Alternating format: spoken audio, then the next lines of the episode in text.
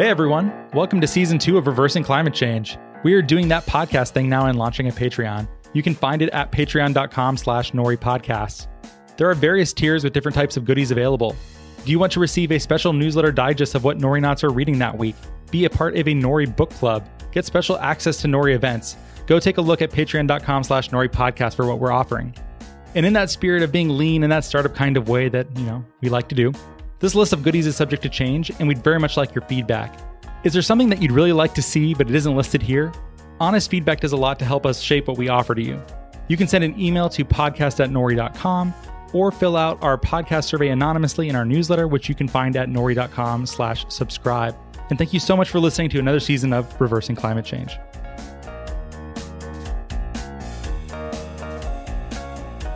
Hello and welcome to the Reversing Climate Change podcast. I'm Ross Kenyon.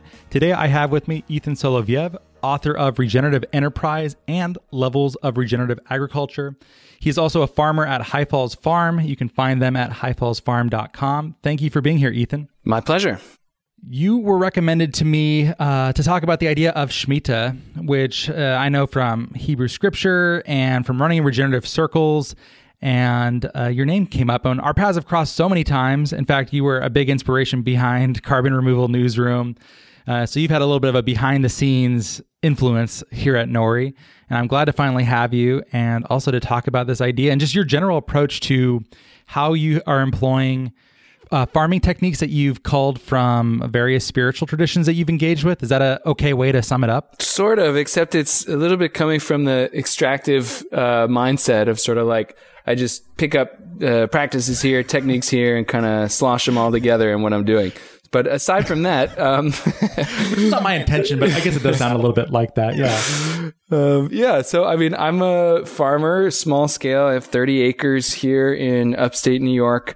Primarily, it's a apple orchard, 16 acres of apples. We also run grass-fed lamb uh, and sheep underneath the apple orchard. There's a shiitake mushroom enterprise on the farm as along with some longer term plantings, chestnuts, uh, hazelnuts, some other fruit crops, medicinal herbs. So it's a diversified farm aiming towards regenerative agriculture, uh, which, as you'll find out if you uh, listen or read some of the other stuff I've written, the particular like practices and techniques are a sort of an aspect of everything we're doing, but they're certainly not as whole and as encompassing in a way as I think some of what we're going to talk about today.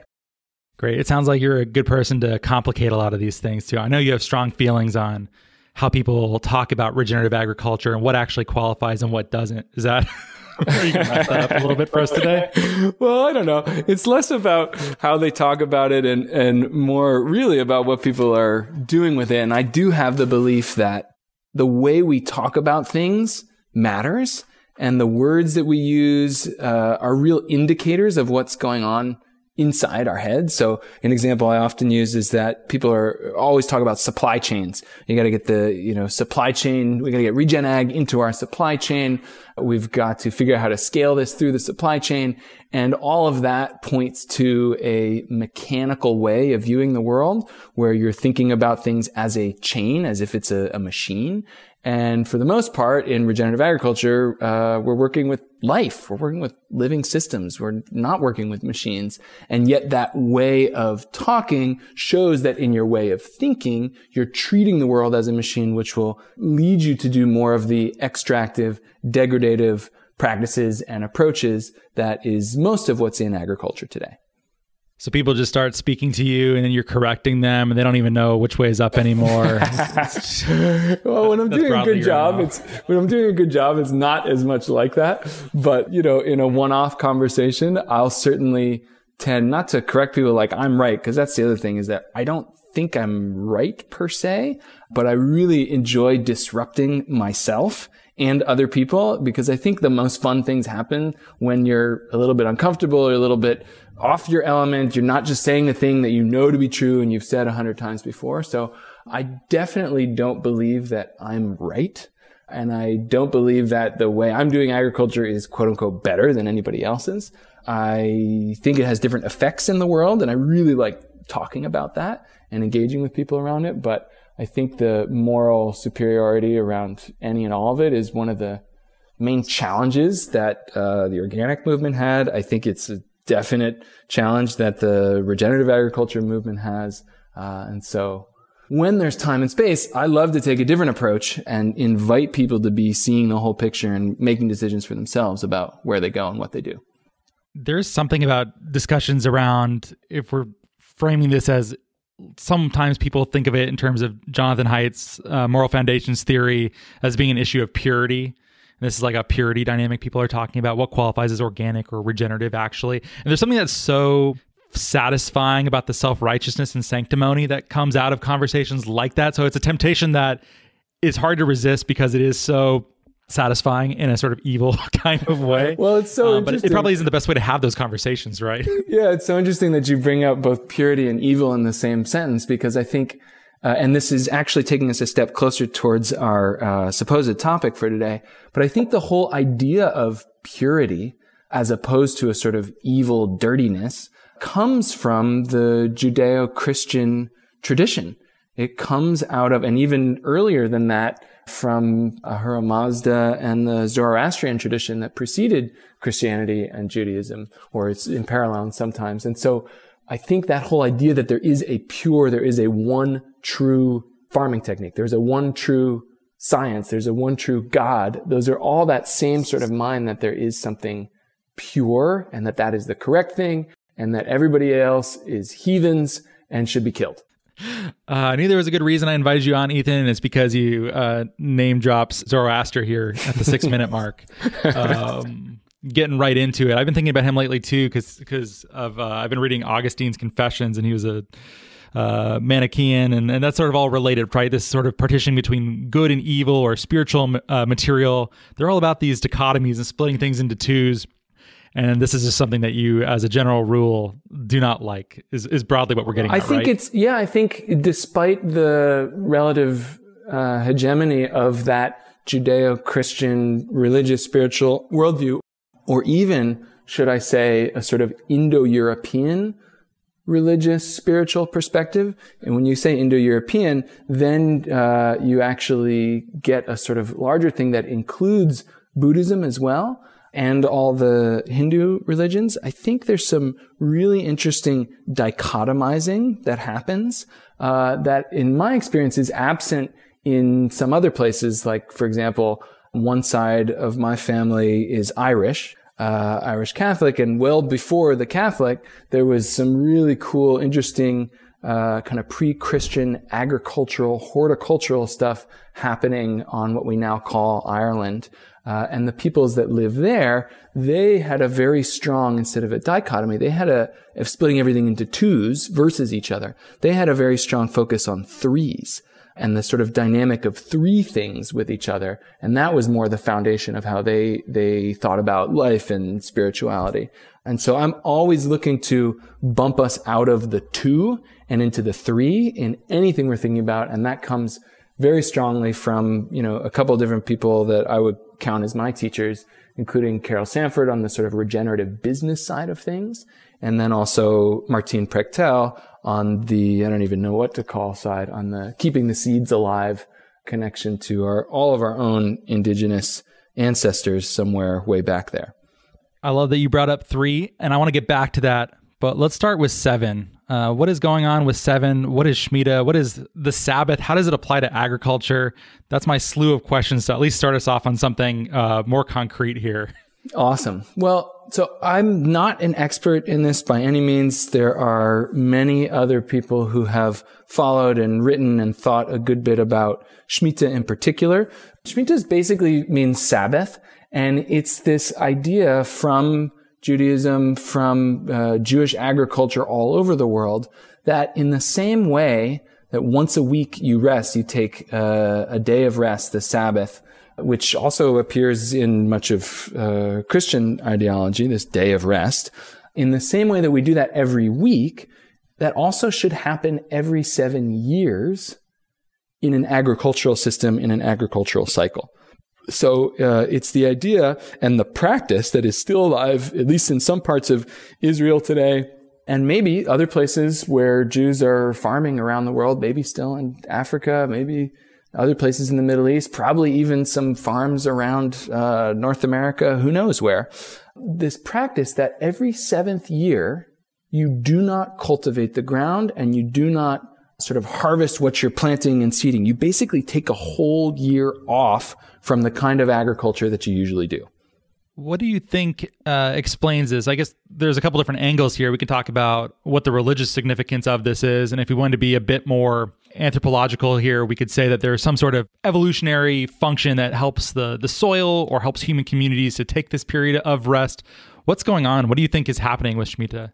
I don't know as much on the religious side of things, except for that connection to the, you know, every seven units you rest and that that is a, a sacred time, right? It's a time for study. It's a time for learning about your spiritual traditions of growing yourself. Uh, not so much going out and doing things in the world, but more taking time to be internal. And so, you know, you could say, well, there's something about every seven years you're supposed to just let the ground rest. And so you're not tilling. It's like a fallow year. But I think it's something different. I think Shemitah is a memory of a more ancient way of getting one's sustenance, where in the place where this originated, in the Middle East, around the Dead Sea there and other environs, the original agriculture wasn't agriculture, it was horticulture. It was working with perennial plant systems, with grapes, with olives, with figs, right? With date palms. And basically harvesting from the wild in a semi-nomadic sort of repeated cyclical pattern of moving often with animals uh, sometimes not through the landscape stopping at these different oases where people had set up more sort of permanent dwellings and we're actually cultivating some of the best descriptions of this you can read are in the seven pillars of wisdom in Lawrence, the book about Lawrence of Arabia that Lawrence of Arabia wrote, where he, some of the descriptions in there of the, the date palm agriculture, integrated aquaculture systems were just really, really amazing. And so there was a long time, much, much longer than we've been doing agriculture, right? That the peoples who were living in these landscapes were moving through the landscape and interacting with the wild and harvesting the fruits the nuts. In some places, I visited a place in, in Jordan on the way between, uh, place in Jordan on the way from the capital Amman down towards Petra, where somebody I was with pointed out these oak trees that were way up on top of the hill. And he said, look at that. That is a remnant of the oak savanna that used to be here. And those oak trees had acorns that were a primary starch crop for all the people here pre-agriculture much like you see in many parts of North America, where acorns were the primary food, the primary starch crop for indigenous people for thousands and thousands of years. So I think because during the Shemitah year, you can basically still harvest from the quote unquote wild, from some of the perennials. I think it's an enforced historical memory of when the people really did subsist on and live on these fruits, these nuts, this pre-annual agriculture way of working in the world. Wow, there's uh, it's pretty interesting to hear that. Is is this similar to how Fertile Crescent? We used to think of it as being, you know, quite fertile and not really as desertified as it is now. And I also think of things like in the Bible, there's all this talk about the cedars of Lebanon, which do those really even exist now? I think there's still a few left. My rec- I haven't looked at this recently, but my recollection is there are still some of them. But yeah, same thing. Cedars of Lebanon, like everybody even knows that term. It's like on the hummus container. You see the cedars, right? It's like, it's a, it's a real cultural, horticultural, silvicultural memory of what was really important because some quote unquote cedars are actually different types of pines that have pine nuts in them uh, that were also an important protein source in those parts of the world. Wow. Okay. Interesting. I haven't heard this theory before, but I think there's something to it. I can see that. So Shemitah's all over the the Pentateuch and just Hebrew scripture generally, but I'm pulling it out here. I'll read from uh, one passage here from Leviticus 25, which is about this. maybe give some context for people here who want to learn a, little bit more about Shemitah. So Leviticus 25. This is from the King James version. And the Lord spake unto Moses in Mount Sinai, saying, Speak unto the children of Israel, and say unto them, When ye come into the land which I give you, then shall the land keep a Sabbath unto the Lord. Six years thou shalt sow thy field, and six years thou shalt prune thy vineyard, and gather in the fruit thereof. But in the seventh year shall be a Sabbath of rest unto the land, a Sabbath for the Lord. Thou shalt neither sow thy field, nor prune thy vineyard. That which groweth of its own accord of thy harvest thou shalt not reap, neither gather the grapes of thy vineyard undressed, for it is a year of rest unto the land. And the Sabbath of the land shall be meat for you, for thee, and for thy servant, and for thy maid, and for thy hired servant, and for thy stranger that sojourneth with thee. And for thy cattle, and for the beasts that are in thy land, shall all the increase thereof be meat and thou shalt number seven Sabbaths of years unto thee, seven times seven years, and the space of the seven Sabbaths of years shall be unto these forty and nine years. So more seven stuff going on there. This is the end of uh, 25, 8 of Leviticus. So they love the sevens. There's a lot of sevens going on in there. And then it comes upon this idea of Jubilee, which we wanted to do an episode about this too. Maybe this is a good little teaser time for this, Ethan, because it comes up in terms of regenerative finance quite a lot. Can you give our audience a, a preview of what Jubilee looks like? Jubilee is this concept, and you kind of just trace some of the roots of it, some of which I think are, you kind of read quickly there, but there's some just terrible, horrible shit in there about what these various peoples did when they got to the land they were quote unquote given and killed all the rest of the people who were there and took their land, a pattern which has been happening ever since. The Canaanites and, and going into. Yeah. Yeah. The indigenous yeah. people who were there before basically got murdered because these people showed up and said, this is our land. God gave it to us and we're going to take it. And then that same pattern happened over and over and over again, all the way to where I'm sitting now in New York State, where you're sitting now on the West Coast. That same sort of pattern continued. So just a note to that because while I think Shemitah is a fascinating thing, I don't necessarily want to hallow the whole package here because there's some grisly shit that I, I don't think is necessarily worth repeating. And I think, you know, to bring us back towards regeneration, part of my approach and belief towards regenerative agriculture is that there's an opportunity to look into the past, to uncover the seeds, the stories, the interesting things that were back there, but then to regenerate them in your own life, on your own farm, to make sense of what is now in the present situation with what you know, what your ancestors have learned over that time, not to just blindly repeat. We're not like going back to anything. We have to literally regenerate from some of the source. And that's why it's interesting sometimes to read these but how do we regenerate to make it work for now, for the current context, for what we want to generate in the world based on some of what we're learning from our different sort of ancestral paths? So yeah, Jubilee is this kind of cool idea. It's this forgiveness of all debts and kind of just zeroing out. And it's not everything historically. It's like non-business debts, basically. But there's just this, this sort of overabundance. Forgive everything. Let's put it all back to zero. Uh, it was definitely a tool against the sort of separation, the income inequality that we have pretty significantly today. Uh, and it's something that in various places uh, over time has been culturally held and important, whether it's every, you know, 49 years in this Judeo-Christian tradition or in uh, multiple other indigenous traditions in many places in the world, there was a time of forgiveness, of overabundance, giving everybody puts everything they have in a pot and they share it all out and they, and then it's start over together, uh, to bring things back into fruition, into abundance. And maybe that's some sense of what even the Shemitah year is about, is some way to sort of start over, have a fresh approach, a year of not farming. Man, if I had a year without farming, I would be looking at my farm. I'd be thinking about it. I'd be designing. I'd be planning. I'd be researching and I'd come back with a whole renewed sort of vigor to what to work with and what to do on the land there.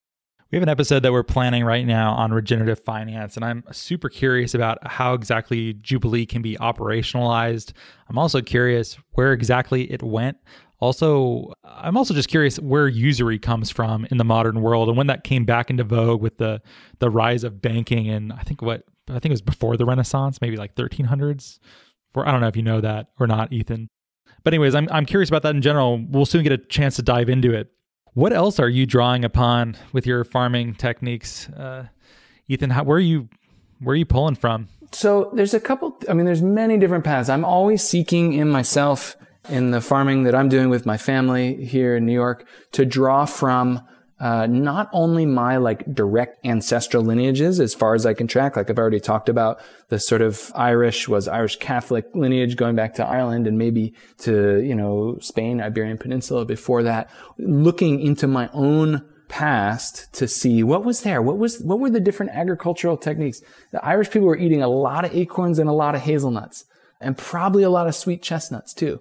That sounds like the basis of a really great perennial agriculture system to me. So, uh, connecting with that, I'm exploring that and planting some of those crops, not trying to like re-wild, uh, like the, you'll hear this phrase in history books sometimes about the wild Irish, who are basically at the, at the time of colonization of the United States, what's now the United States, there were still basically intact indigenous, quote unquote, wild Irish living, you know, in the forests of the nether reaches of Ireland, practicing a very old, uh, semi-nomadic, uh, gatherer hunter, perennial animal integrated agriculture system there that we don't know a huge amount, but there are some, some very interesting findings from way back in the past. So I'm, I'm looking on that. I'm looking on the Jewish side of my family and saying, okay, how were they farming? What kind of seeds were they growing? How were they making food? How were they working with their landscape? Um, and so some passages, not necessarily from the King James Bible there, but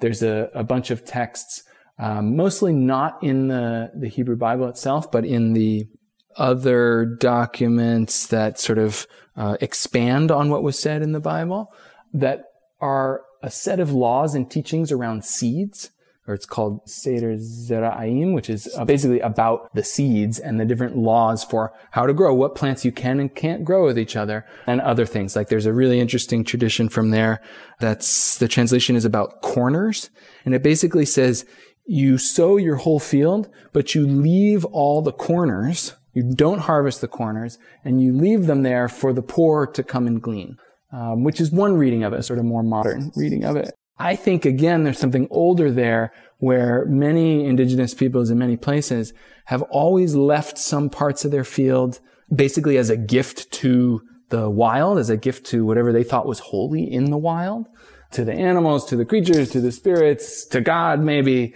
Um, they were leaving this little bit untouched. They would plant it. They would put one of every type of seed there, but then leave it and not harvest it and not do anything with it. So I think that that particular practice called corners, peah corners, uh, might come from something like that. There's also just some really cool practical stuff, like for trees.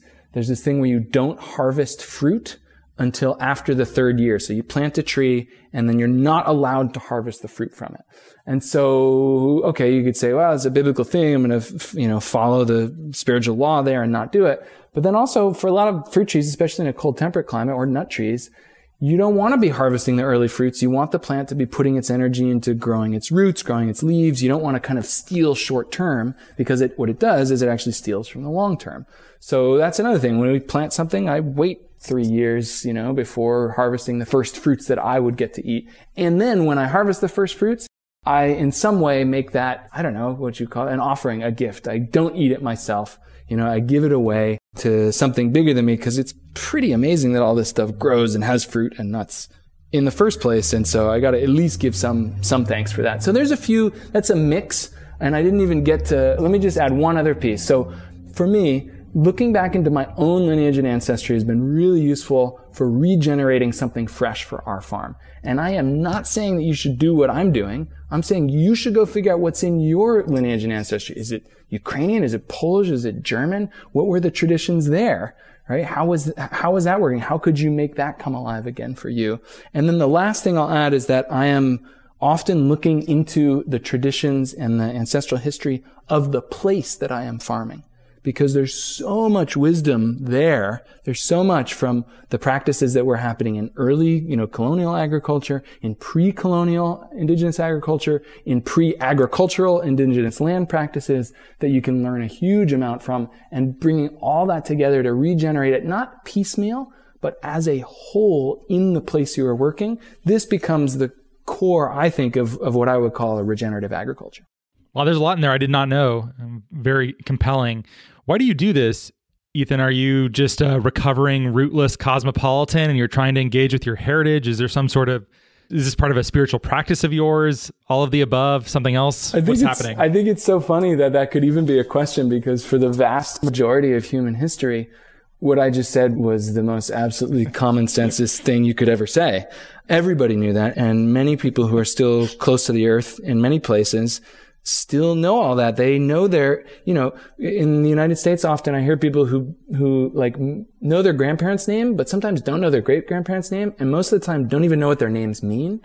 In many places, even in the world today, people remember back 10, 20, 50 generations of the names of all of their ancestors on every side of the tree and have stories about what they ate, how they ate it, when they went here to get seeds, when they planted this, by what moon, by what planet, by, you know, like there's so much embedded knowledge in agriculture because agriculture and horticulture and aquaculture and animal husbandry, that wasn't separate. That wasn't like this other thing that 1% of the population does, like in the US now. That was Yeah, I feel personally attacked now, Ethan. I, I know literally none of those things at all. I'm just I'm just totally cut off from history and family. I'm just a floating absolute, as one says. Well, you're not alone, right? Nobody does. I mean, nobody thinks about it anymore for the most part. And so I do it because I love it. It just fills me with interest in life. I get good ideas for cooking. I figure out what to plant.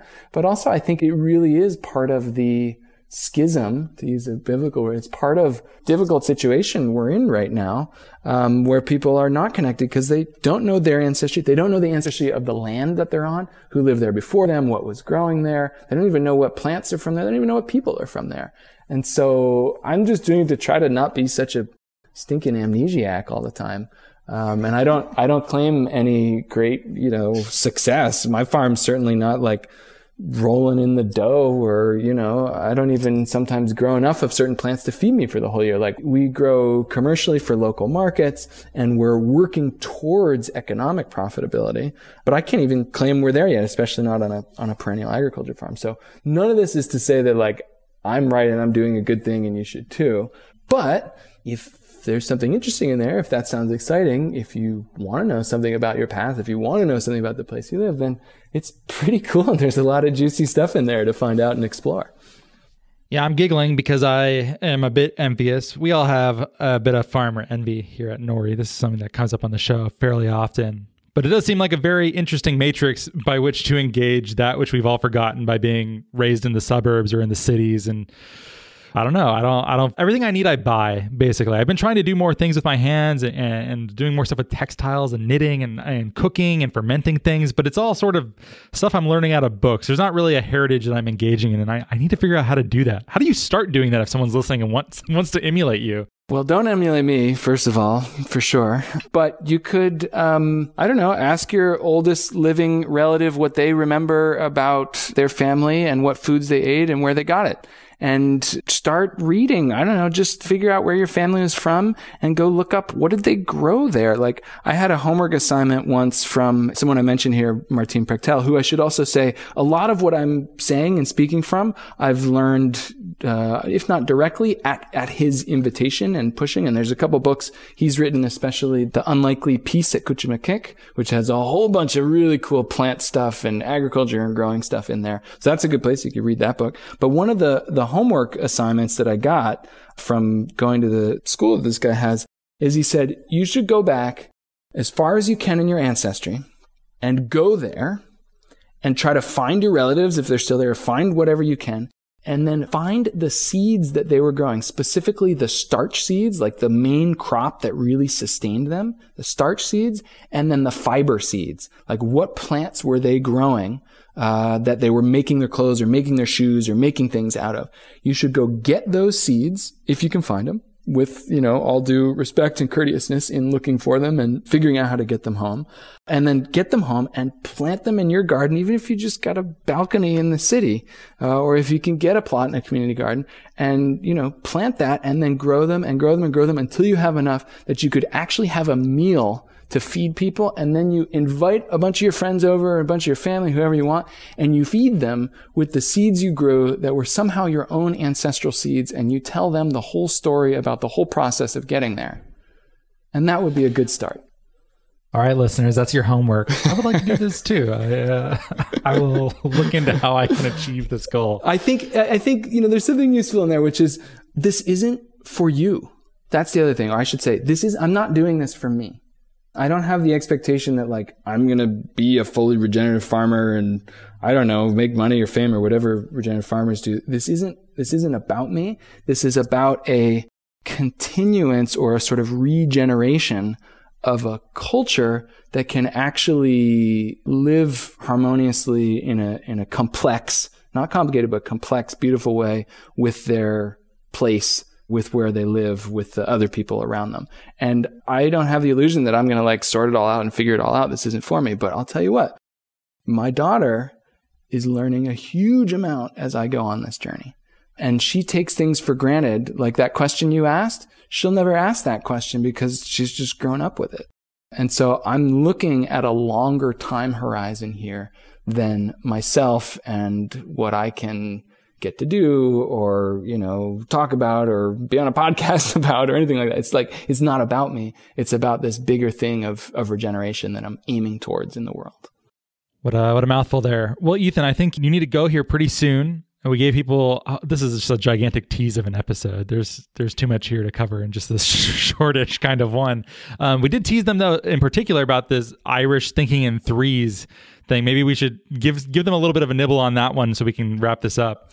Gosh, I don't even I don't even know so much about it. There's this image that may come into your mind immediately that's like a it's three spirals that are sort of all coming together from a single point. That's just this classic sort of Irish glyph on a stone. You can also get necklaces of it. And it looks very similar. I'm reading a, a book right now called The Tangled Tree about evolution, evolutionary biology, the whole idea of a tree of life, which also, also feeds back into the whole Shemitah and the sort of esoteric side of uh, of Judeo-Christian world there with the tree of life. But anyway, that sort of tree of life, one of the versions of them looks like this sort of spreading out from the central port, three types of life that are out there. So, you know, I don't know a huge amount about it. I, I, when I was in Ireland, I was still sort of on the annual agriculture kick looking for seeds and sort of soil there on the annual side. And it's only since then that I began learning about the older tree based horticultural indigenous practices that were there. So, you know, I feel like I'm still on the, the learning journey, but you know, any number you pick up,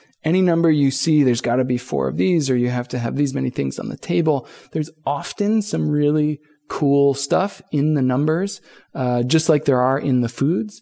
And so, yeah, I don't know, pick it up, see what it is in your, your ancestry, where you came from, and uh, see what you can learn.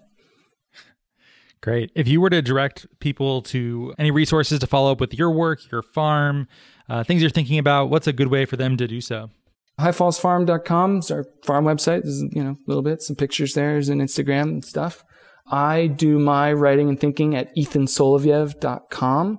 I put out a very not monthly newsletter there uh, about what's happening in regenerative agriculture, business, and investing. And I usually keep a pretty up to date, you know, what's happening, what I'm working on. Uh, there's another paper coming out soon that's instead of the levels of regenerative agriculture, it's about four paradigms of agriculture. So people can start to, for themselves, be able to distinguish between an extractive and a conservative and a net positive and a regenerative agriculture. So that, that paper will be coming out soon there. And if you want it first, you can hit up the mailing list. Yeah, that should do it. Great. Uh, well, all those links are in the show notes if you'd like to follow up and track what Ethan is doing. Thanks for being here, Ethan. My pleasure. Looking forward to the next one.